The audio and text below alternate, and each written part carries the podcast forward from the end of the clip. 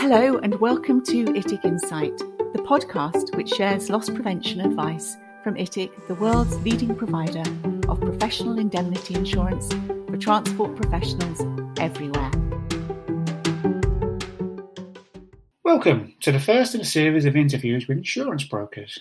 Over 80% of ITIC's annual premium is produced by insurance brokers, and as such, the insurance broking community is a vital part of what makes ITIC the successful insurance company that it is. ITIC welcomes any inquiries from all insurance brokers worldwide. During this series of interviews, we catch up with brokers to discuss the current state of the market, explore how issues such as COVID 19 have had an impact, and have a general chat. We hope you find these interviews interesting.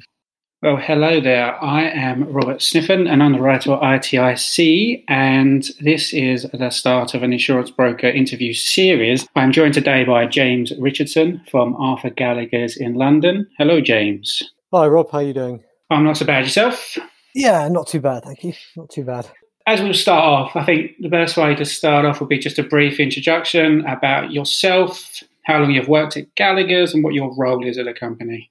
Yeah, of course. So I've been at Gallagher's, I think it's five years now, almost bang on five years. Previously at Marsh, started at Marsh on the graduate scheme, did sort of four or five years there, and then moved over to Gallagher.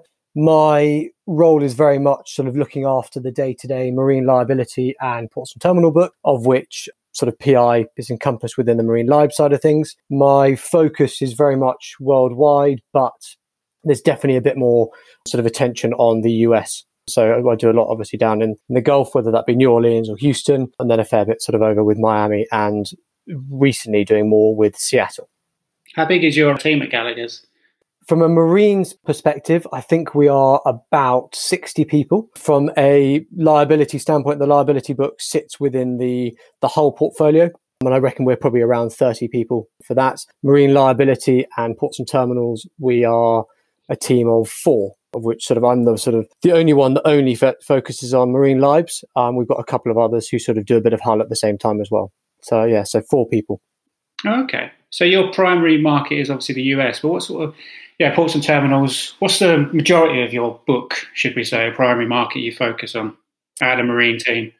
Yeah, so I'd say the the main focus is definitely from a US liability standpoint. So we our main producing office out there are the New Orleans team or the Metairie team. We've had a good relationship with them. They've got some very long standing clients, of which a number of them are now members of ITIC. And yeah, we've we've grown that book quite considerably since I joined the team. We had I think my my employment was the first time that Gallagher had really focused on the marine liability sphere and seen that as an area for growth. Previously, we'd had a guy called Richard Sturgeon looking after it. He was a bit more sort of a, of a jack of all. He was doing P&I, he was doing libs, he was doing hull, and he sort of threw himself in a bit of cargo as well. So um, I was brought in to work with him, work on some of his existing accounts, and then really get to know our producers out in New Orleans and Houston and see whether we could develop that relationship further. Okay. How well has it been performing over the last couple of years? Yeah, I reckon we've probably quadrupled the size of the book over the mm-hmm. last few years. So it's it, it, it's growing quite considerably. A lot of that's come from support from people like the New Orleans team. We've made some good hires out there. Recently, the new acquisitions were in Seattle, where we, we brought on Graham Gardner and his team, and we've just brought on the North Star guys as well. So I think that's probably an area of area of potential growth going forward. But it's always been one of those ones where I think Gallagher has been a bit of a sleeping giant when it comes to marine and especially on marine liability. And there's quite a lot of business out there in the network that we just needed to tap into and just get to know the producers a bit better.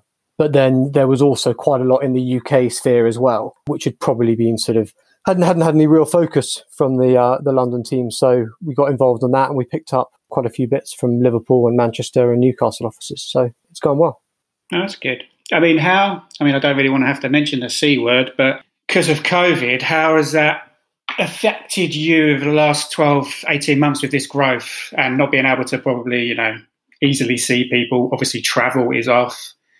How have you managed that process in such a, a year where you're trying to obviously expand your business? Yeah, it's it's definitely thrown up a few hurdles. I think we were we were fortunate that it didn't happen probably two years ago, two or three years ago, from my perspective, because the relationships were that much newer from my from my side of things we've positioned ourselves quite well that we've actually had it. We've had a good year we've still managed to get growth. I think we've probably grown by about 25% in the last 12 months, which is obviously really positive. I'd say where we've obviously struggled. is I mean, the last plane I was on was back in beginning of March, so uh, I'm, I'm a year without getting out to the US, and I'm normally out there sort of four or five times.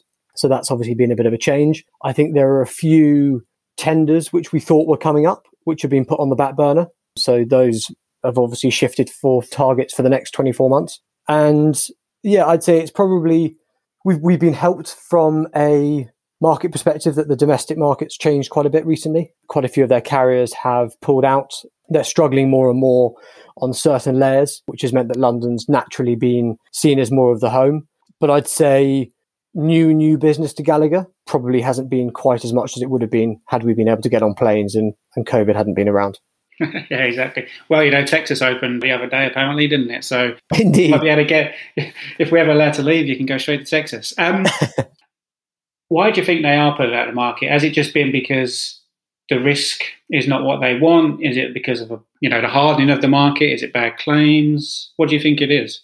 I think it's probably an amalgamation of everything. I think the like with the London market, the domestic market probably saw quite a bit of expansion over the last sort of 36 months or so. There were some big underwriting teams that moved moved companies, came into new companies with some pretty aggressive targets which they had to hit.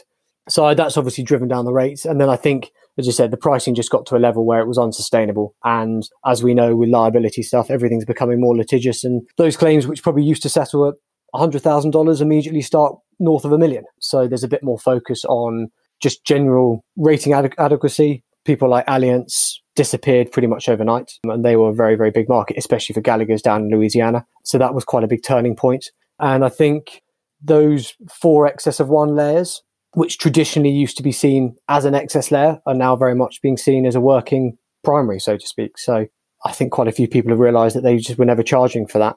Things like auto are causing problems. And like I said, it's just we, we've always known that the domestics I mean, not saying it in a bad way, but they're possibly slightly more fickle than, than London. They sort of they they dip, dip in and out, whereas London's obviously sees the peaks and troughs and normally stays reasonably constant. It's just at that stage in the market where more people have exited than they've entered. And I'm sure the, the curve will change over the next sort of two years or so. But for now, there definitely seems to be a bit of a desertion from local capacity, and London's becoming more of the home.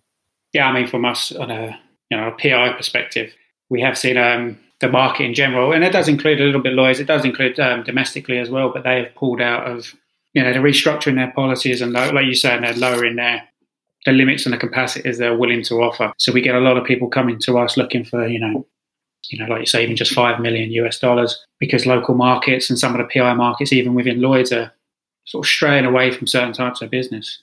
Yeah, definitely. And I think the other thing as well is that London's traditionally obviously always written on a, on a subscription basis, where the, the domestics don't. So the number of times we've looked at programs in the last 12 months where an assured is being buying up to 50 million and it's been in layers, but then you look at those individual layers and each layer has pretty much been written 100% by the same carrier.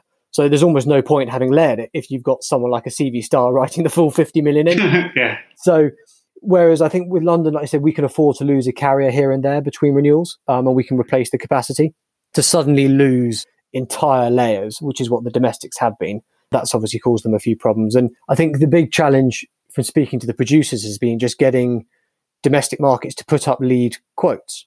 Even if they're doing it on a subscription basis, it's just getting that first lead terms. As soon as they've got that, they can start building the capacity behind it. But I think there's just a bit more of a sort of a fear from certain carriers that they don't want to be putting up the lead terms. They'd rather wait for someone else to do it yeah, it's um, it's, it's definitely a bit of a different marketplace, and it's causing a few problems here and there. But at the moment, whilst pricing's going up, London at least is sort of still offering capacity. It might be at a different price, but it's still there, so clients can still get the insurance that they need.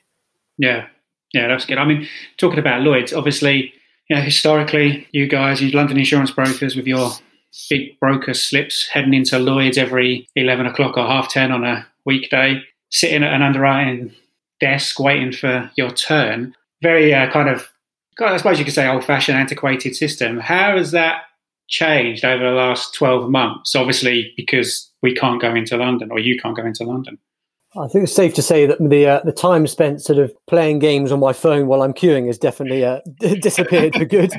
Um, no, you, are no, you're right. Like I said, I mean Lloyd's Lloyd's was such an antiquated sort of setup, wasn't it? I mean, as I said, the, the, the viewpoint of seeing brokers spending hours queuing to see the underwriter, as I said, does seem to be in the past. I think one of the things that's because we've all been at home, I think the hard market that we're in has probably accelerated quicker than it would have done had we been able to do that face to face negotiation. One of the things we found is it's far easier for an underwriter to either ignore the broker just by not picking up the phone, or as you said, just coming back and feeling more confident, saying no over email or putting up a price and just being comfortable with it. Whereas I said, I think that face to face negotiation has always been pretty beneficial, sort of keeping a bit more stability in the pricing. I think there is still very much a place for that face to face interaction, whether that's, as I said, with yourselves at ITIC, whether that's in Lloyd's. I think that is the fundamental part of insurance is that sort of people business and the face to face interaction. And I think that is, there has definitely been, been a detriment to clients that we haven't had that, not just from a pricing standpoint, but just I think from a relationship standpoint and everything else. I, I can see sort of somewhere like Lloyd's becoming a place where you still do the complicated face to face bits. Some of those small irritating endorsements, so to speak, they can all be done on the online portals or over emails and that sort of stuff. I think we just need to become a bit more efficient with the way we work. But there is something very unique about a broker being able to get a submission in overnight from a client and running around the market and getting up to sort of full capacity, even on $100 million towers within the space of a morning. And at the moment, it's just taking us that much longer to bring the capacity together. I think everyone's struggling with email overload, both brokers and underwriters. And it's sort of one of those ones where quite easily you can send an email to someone and it can just be lost in the in the mire of all the other emails coming through. So um, there are definitely some positives that have come out of it. Like I said, I do think we're probably working more efficiently and we're realizing actually that the days of standing with unbelievably full slipcases and everything else and queuing for hours for a name change are probably behind us. And that's not a bad thing. But I do think, especially for the complicated renewals and those sort of things, that we do need to get back to the face to face marketplace and also have the ability to travel, have clients come over. Like the clients love meeting all their underwriters as well, in the same way that you guys like actually knowing the assured and not just seeing it as a piece of paper. Exactly. Yeah. So hopefully, hopefully, come June or whenever um, Boris sort of allows us the freedom again, we should be uh, getting back to normal. Yeah, because even a Zoom call is not quite the same, is it, as a face to face meeting? You know, you can get quite a bit more done, I suppose, over a Zoom call than you could just an email exchange, but you do miss that. I think for an insurance broker, you do need that that interaction, that human interaction. I think that helps a lot, doesn't it? Yeah, definitely. It's, it's very. I mean, the whole thing with insurance is it's, it's the three parties, isn't it? It's obviously that you've got the client, you've got the broker, and you've got the underwriter, and the stronger that that relationship can be between all parties, the better it is. And as you said, Zoom, Zoom, and BlueJeans, and whatever other ones have been created. I mean, they're they're a necessary evil and they're quite good, but it's never going to replace the sort of the actual face to face interaction and sitting around a table or or around a table in a restaurant. Yeah, no, I totally agree. I mean, if you obviously you've adapted your way, but is there anything else in terms of the Gallagher's process that has sped up as well in terms of you adapting your life, as it were, away from being in an office? Yeah, no, no, we have we've definitely got better. I mean, we before. I mean, I got my first ever laptop the day we went into lockdown. So, so, so Gallagher's were we were coming from quite a long way back when it came to sort of technological advances but no, it's it's phenomenal. Like I said, the our technology has got so much better. Our sort of understanding of it all and how we can use it to our advantage has got better. I mean, we do. We've still tried to maintain as much of the sort of so-called like the virtual face-to-face interaction that we can do with clients and colleagues. I mean, we do we do, we have a broker's call every single morning at nine thirty, and there's always fifteen of us that dial in, and we just give an update in terms of what we're doing that day. And if anything, we're more aware of what's going on in our department than we ever have been before. When we were going into the office, yes, we could see people were busy, but I couldn't tell you what Nick Pace, for example, had in his slipcase or Andrew James had in his. Whereas actually now I could probably tell you exactly what all 15 hull and liability brokers are doing on a day to day basis. And I think that's made cross selling that much easier. It's meant that sort of just general understanding of what's going on the market's easier. I know more about sort of people moving markets in the hull side than I did before. I know I think underwriters as well are trying to sort of cross sell further. So we've got people obviously from a PI perspective looking to try and do more with the various shipyards, and then they're they're liaising with their hull colleagues. We're liaising with our hull colleagues when to see whether we can sort of cross sell with some of our shipyards the PI programs as well, which may may never have come to London before, or the clients may not have purchased. So I, I do think there are there's probably a bit more surprisingly there's almost more visibility between us as colleagues and with our clients than we've had before. I mean, do you think that'll obviously that'll you'll try and keep that up when you guys do eventually We'll do eventually go back into the office? It's going to be is it going to be a little bit more difficult though, isn't it? Because you might have half the team at home and half the team in the office, and then you might lose that connection in a weird way.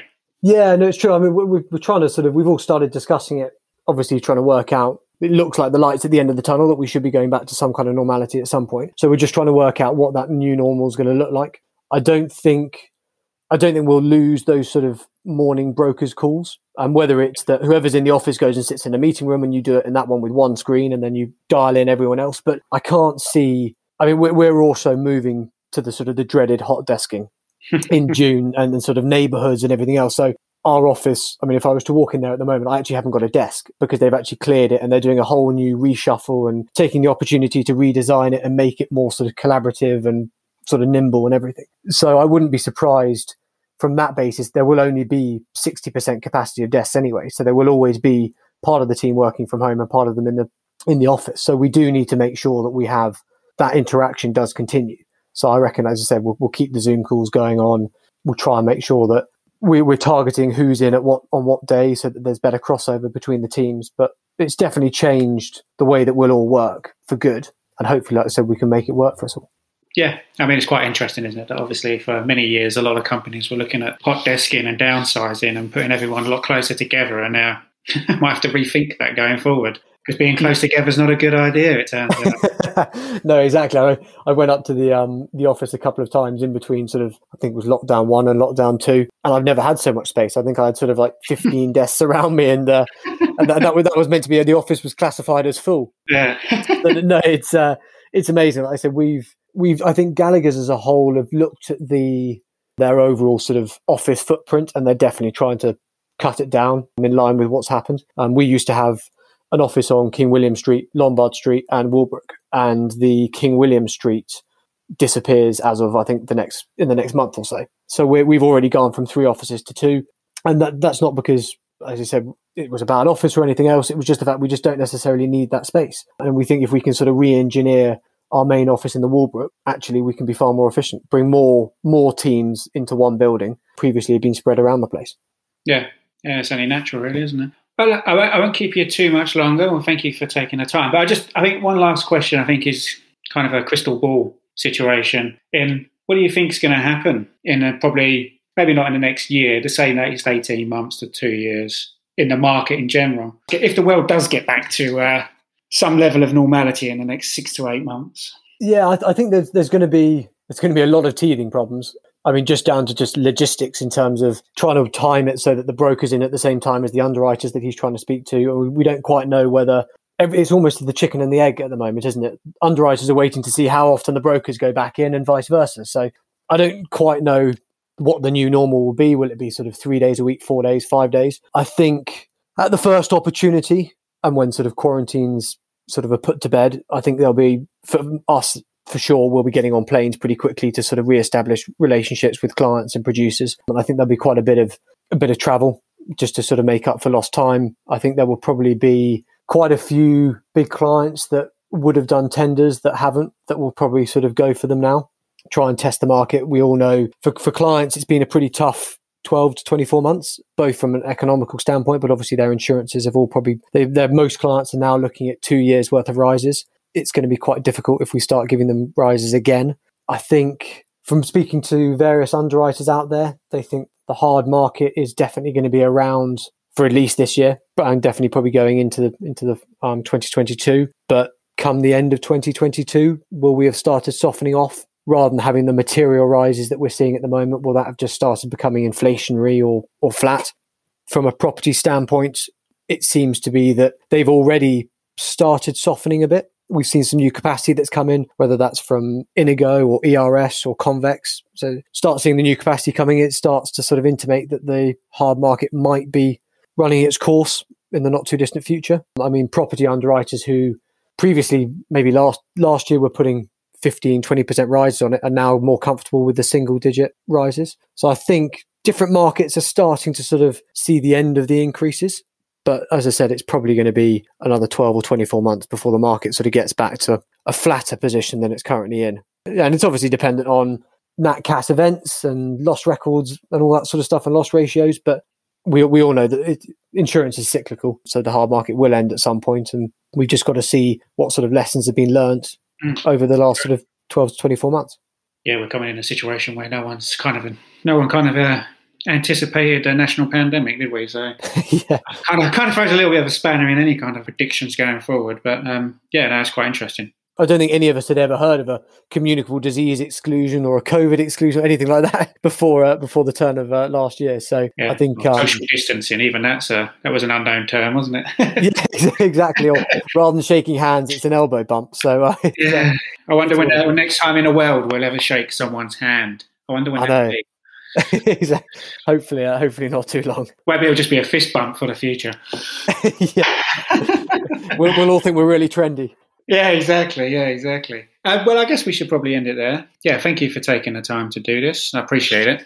And I just, yeah, I'd like to reiterate and say thank you again, James Richardson, for joining us. Bye. Well, thank you, thank you very much, Rob. Really appreciated the time and uh, and enjoyed it.